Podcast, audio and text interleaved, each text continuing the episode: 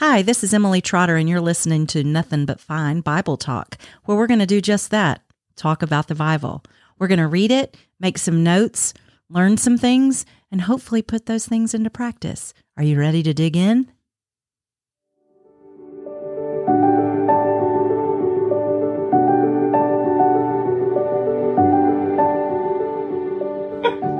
Good morning, St. Paul, and my friends who are wherever you might be. My name is Emily Trotter, and uh, I am a member of St. Paul United Methodist Church here in Columbus, Georgia. But um, I'm a lover of the Lord, and I'm just really humbled and um, excited to be able to, to do this study um, and have it out on the interwebs. Um, so, anyway, we're just going to jump right in. So, Titus. So Titus is a small book. It's only three chapters, um, but it's got a lot, a lot of good truth in there. And what I like to do before I start into a study is kind of look at the background a little bit. So today we won't necessarily, we'll only go through, I think, the first four or five verses of Titus in chapter one. Um, but we're going to get back into a little bit of a, a little bit of a background and little cultural things that were going on at the time so we know, so when you go back, if you do inductive Bible study, you know that the first things that they tell you to do is to ask the five W's and an H. Is it five? Y'all correct me if I'm wrong, but it's who, what, why, when, where, and how. Okay. Right? Was that right? Um, so when you look at Titus, you, you want to know who wrote it. And it tells you right at the beginning. So it says in, in verse one, chapter one of Titus says Paul. So Paul wrote it. first word literally is Paul, a servant of God and an apostle of Jesus Christ for the faith of God's elect and the knowledge of the truth that leads to godliness. So there's who's written it. Now we all know that Paul, do you know Paul's story? I'm just going to pretend like you don't. So if you've heard this, keep listening. I'll, I might get to something that you don't know, but even if I don't, I find that it's so helpful to go back and revisit those things that we think we know just as a kind of awakening those things. And then you might even notice some things that you didn't notice before, right? So Paul, who was formerly Saul, um, comes into the Bible in um, Acts. It's in Acts 8. And at the it's Acts 8 1. And then that chapter previous, in chapter 7 of Acts, we see that Stephen is being martyred. He was the first Christian martyr. And he was martyred because he had gone in and were telling the Pharisees and the priests, you people, Jesus has come, our Messiah has come. He has been a savior and you have crucified him and you have buried him, but he rose again. And the Pharisees and the priests are like, mm, we can't, uh-uh, this is awful. This is going to start an uprising. This is going to, this is terrible. We have got to squash this belief and this teaching that these new people are doing, that these apostles of Jesus are doing. So Stephen was stoned. And it says in verse 8, chapter 8 of verse 1 in, in Acts that, and Saul of Tarsus watched. So Saul was there. There's another tidbit about Saul from Tarsus. And so he was a Pharisee.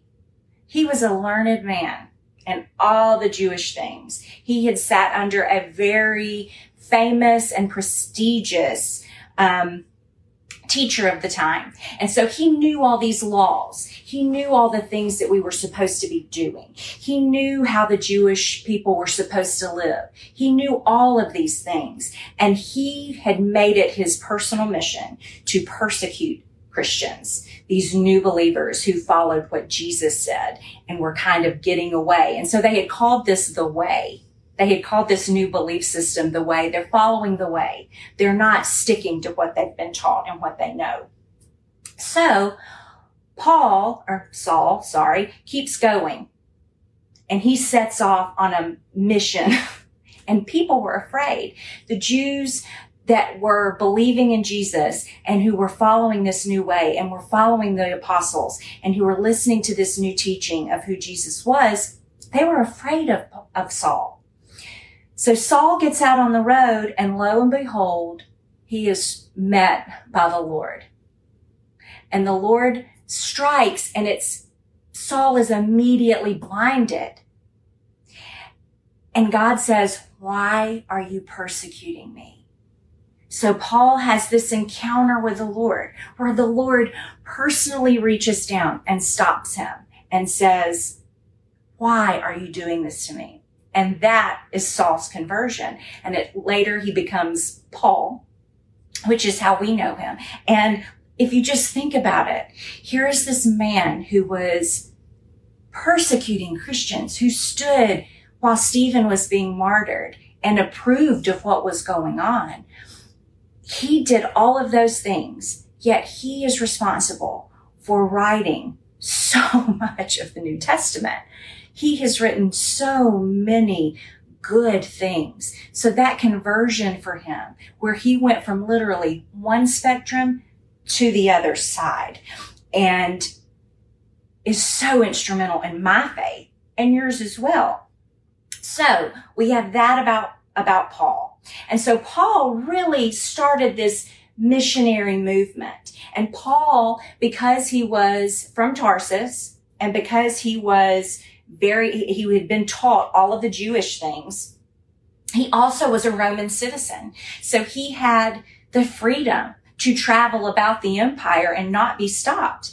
And he also spoke Greek which was very important in reaching that, that western, west of, of Israel. So all of that western side, Paul could go wherever he wanted and he spoke their language. And he was kind of, you know, accustomed to what their customs and beliefs were. He knew what they were. And it also, because of who he was, it kind of gave him a wider audience because he was kind of respected and he, oh, he's got a great pedigree. So that allowed Paul to be able to travel. And the countless people that he must have met and converted and um, just encouraged and brought them along. And Titus is one of those people that he met. We don't know that if he actually converted Titus himself or if he just was a part of who t- of, of Titus's growth in his faith. But he refers to, he refers to Titus in verse five. No, I'm sorry, verse four to Titus, my true son in our common faith. Grace and peace from God the Father and Christ Jesus our Savior. So we see this, and in Galatians, it talks about Titus. Let me see where it is.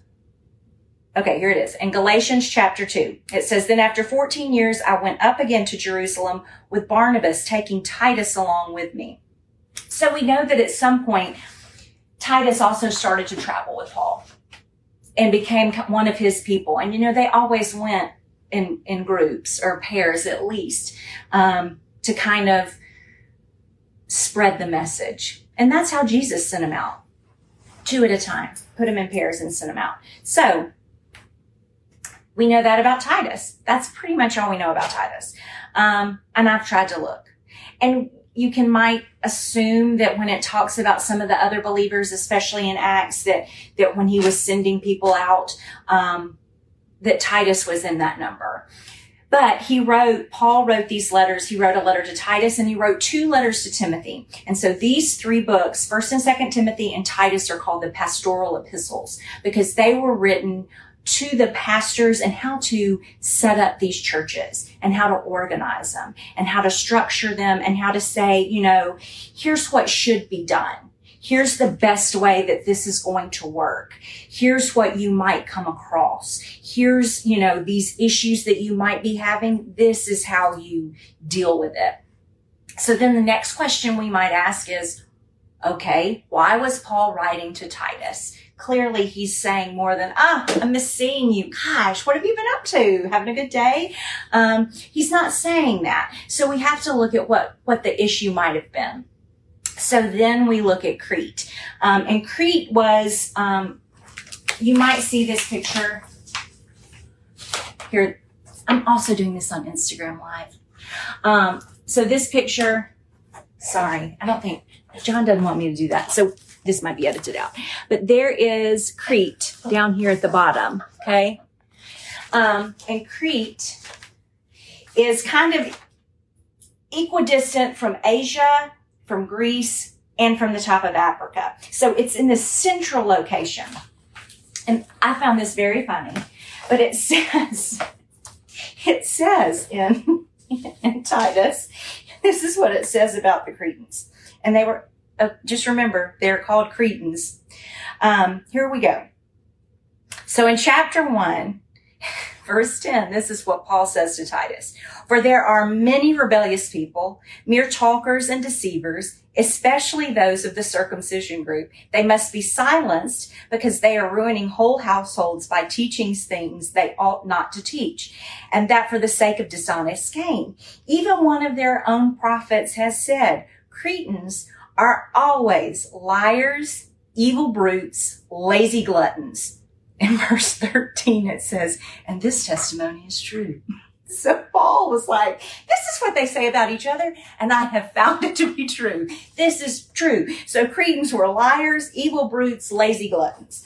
So those things about the Cretans. So Crete, because of its central location, saw all kinds of people coming in. There were, and apparently it was just overrun with the pagan traditions of the Greeks. And so they had all these gods and they had all these rites and ceremonies and sacrifices and altars to all these people.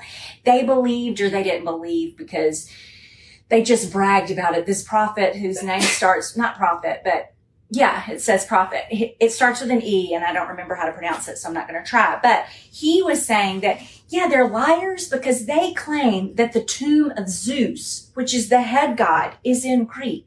And this prophet was saying, but if he's a god, he's not dead. How can there be a tomb? So clearly you're lying.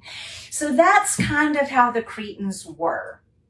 They made up these stories, but apparently they had a really good time. They just kind of went with the flow of things and were like, oh, that sounds great. We're going to do that. So this were the people of Crete. And so you might say, well, Emily, how in the world did the message of Jesus get to Crete? Well, there are some other, I like to think of it this way in Acts and chapter 2 of Acts, it says when the Pentecost, when Pentecost happens, you know, if you've been listening to uh, or tuning in to um, the other podcasts and things that St. Paul has, John, you and I have been doing one on the Holy Spirit since August. And we started out to do the book of Acts and it's kind of traveled in other directions. if you've been listening, you understand. Um, so put that on your list to look for also. Um, but it's the Holy Spirit. Um, but in chapter two of Acts, they're all, so that the, this is after Jesus has been crucified, buried, resurrected, come back and seen the, the, um, the disciples and has talked to them. And he's come back to them. And then a few days later, they're all back in Jerusalem and they're in this room, about 120 of them. And the Holy Spirit, a wind blows and like the house shook. And all of a sudden, somebody that was there said that it was like little flames were over each one's head. And that was the gift of the Holy Spirit being brought. What am I doing? Sorry. Uh, necklace. Oh, my necklace. There you go. um, so. Yeah. Sorry. Sorry, back to the Holy Spirit. Am I going too fast? I'm going too fast. Okay. So. Preaching sister. Thank you. Thank you, Laura. Um, so anyway, in this house and, and, when Pentecost comes. So it's in chapter two of, of um, Acts. And it says they were all together in one place, and suddenly a sound like the blowing of a violent wind came from heaven and filled the whole house where they were sitting. They saw what seemed to be tongues of fire that separated and came to rest on each of them. And all of them were filled with the Holy Spirit and began to speak in other tongues as the Spirit enabled them. Now, listen to five. Now there were, now they were staying in Jerusalem, God-fearing Jews from every nation under heaven. When they heard this sound, a crowd came together in bewilderment because each one heard them speaking in his own language. And it goes down a little bit further and it tells all these places. Go, go look it up in, in Acts chapter two. This is in verse seven. It lists where all the people were from. But at the end of it, it says, we hear them declaring the wonders of God in our own tongues. So Jerusalem had people in it from everywhere all these Jews that were not necessarily Palestinian Jews, this is all things that I'm learning, Palestinian Jews, and then there were Hellenistic Jews. And the Hellenistic Jews were spoke Greek, and they were outside of this area of Israel and this Arab area, I guess, because they spoke Greek. They were well versed with all the, with all the pagans and things like that, but they still believed they were Jews. They believed in God. So they, a lot of them had come into Jerusalem for pilgrimages and to see it and ended up staying. So there were lots of Jews that were not from Jerusalem or Israel necessarily in Jerusalem at that time. And so as they heard the, as the Holy Spirit descended, they heard the word and the message in their own tongue. And what must that have been like? I have a friend who is, um, who is a, a teacher of the, I don't know, Sally, if you see this, Sally Evans, I don't, she's a teacher and she's a sign, she's an interpreter for, for deaf people. And she has been so excited, um, with this new administration, and this is not a political thing, but Sally has been so excited to see that now for all the press conferences and everything that has been done, that there has been an interpreter, you know, in the box, in this box, so that deaf people can can understand what's being said and not have to wait for a transcript or turn on the closed captioning, that there is someone as that speech is happening translating for them. And I'd never really thought about it before, but I was like, you know, that's huge. Is this the first time? Sally seems, I think it's the first time, Sally, if you, my friend Sally sees this, you can let me know if that's right or wrong. But it occurred to me that what an empowering thing for people that have never been able to hear the information as it was happening, for it to be on the screen for it to be right there. That is what is happening in Acts. These people are hearing the information for the very first time in their own language. They were hearing it. And that created, it says that that day, as Peter started preaching, about 3,000 joined their number. Can you imagine what that would be like? So there's Peter who's preached this message. There are 300 new, new members of the way. Um, about that time, let me see when the, oh, about AD 36. So AD 36, it starts to get a little bit dicey between the Jews and the Christians. Okay. That, that, that split becomes wider. And the Jews in and of themselves were, were, were persecuted a little bit, but not uh, by the Romans and other people, but they were kind of left alone because they played by the rules of the empire.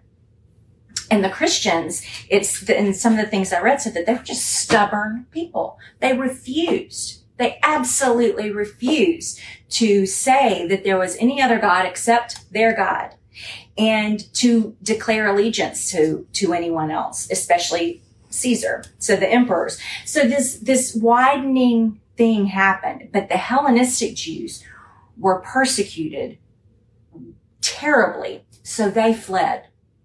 They left Jerusalem. Most likely they went back to their to their home countries or they went went on. They and there we go. Another missionary movement has begun where they are leaving there and telling what they've heard and what they've learned. So it's a possibility that some of these people went to crete or had gone back to crete. Um, it probably was a gentile church um, which means non-jewish people. So this church was probably started by gentiles. And they probably had a lot of people coming, uh, like I said, they had a lot of people coming and going. And there was a group called the um, Judaizers. And I just think it's interesting because in Titus it says um, that they're deceivers, especially of the circumcision group. Well, the circumcision, circumcision group would be the Jews. Um, because the Jews part of, because the Jews that were believers in Jesus kind of had this issue.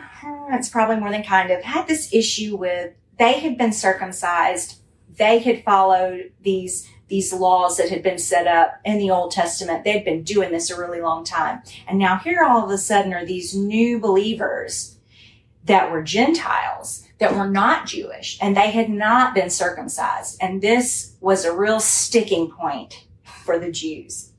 And it, it it's a lot of time is spent talking. I mean, Peter has a, in Acts, you can read about, there's another story with Peter where, I mean, the Lord has to really get a hold of Peter and talk to him about these kinds of things and these, these rules concerning the Gentiles. So I, this makes it seem like that there were also some of these people that were coming back into saying, well, you know, yeah, you guys might be Christians and you might be in the word, but you aren't, uh, I mean, are you really saved? I mean, do you really have this salvation because you've, you're, you've left out this part because you're new here. And I think that they were glad to have them, but they wanted them to abide by the old rules. And it was really tough. I mean, can you imagine being a new Christian when Christianity itself was new? And we're so spoiled and it's so, you know, easy for us to find the word. Um, you can go to Barnes and Noble. I just went there last week and literally there are shelves of Bibles. There are so many translations. You can find it anywhere. You, there are Bible apps that you can download to your phone. You can look it up on the internet. Um, Google. I mean, you can put in anything. You can say, Google, what's the scripture about? In fact, I've done this. Did it this morning. Where in Acts is Titus? He's not in Titus is what Google says. So, um, I mean, Titus is not an Acts, sorry. Um, so we have this at our disposal. These people did not. So can you imagine trying to navigate a new faith, a new way of life without having any kind of roadmap and just relying on these traveling missionaries coming in? I mean, that in and of itself speaks to how determined God was for us to know his story, for us to know about Jesus and for that message to come out. He was, he meant it. He wanted us all to know. He wanted them to know and he wanted me to know and he wanted you to know. He wanted you to know this message. But for the beginning, it was hard, but they stuck with it. They absolutely stuck with it. Hallelujah that they stuck with it. So all these things are coming in. So that, that could be one thing. Then also they had these pagan rituals and tendencies that they had known their whole life. So that was also an issue of going back to their old ways. And isn't that the same for us too? It's so easy to slip back in to what we used to do and what we used to know. And it's very subtle. We don't go about it thinking, Hey, I'm going to really mess up today. I think I might sin later. Hmm, I don't know. We'll see how I feel. We don't do that. It just, ha- well, it might. You might do that sometimes. I know I shouldn't do this, but I'm doing it anyway. You might have those instances, but most of the time we do things that we just don't even count. We don't even count that as not being the way that we should live. So Titus was written. Paul was writing to Titus to encourage the Cretans how to live a godly life. That is what this book is about. Kay Arthur um, has. A, I'm a big fan of Kay Arthur, um, and the beginning in lesson one of her Titus study in the precept upon precept study is you are about to begin a study of a powerful and greatly needed epistle, which was written almost 2,000 years ago a letter which, if read and heeded, listen, could turn our churches around and thus impact our communities and eventually our nation. Wow. So as we get into Titus, let's just focus on how God wants us to live. Let's live the way that Paul was encouraging the Cretans to live, to throw off all those other things. Hebrews uh, 12 1 is a fantastic verse. Hebrews is one of my favorites. Um, I think it's it's my favorite book. I'm putting that out there. But Hebrews 12, 1 says, therefore, since we are surrounded by such a cl- great cloud of witnesses, that is a sermon in and of itself.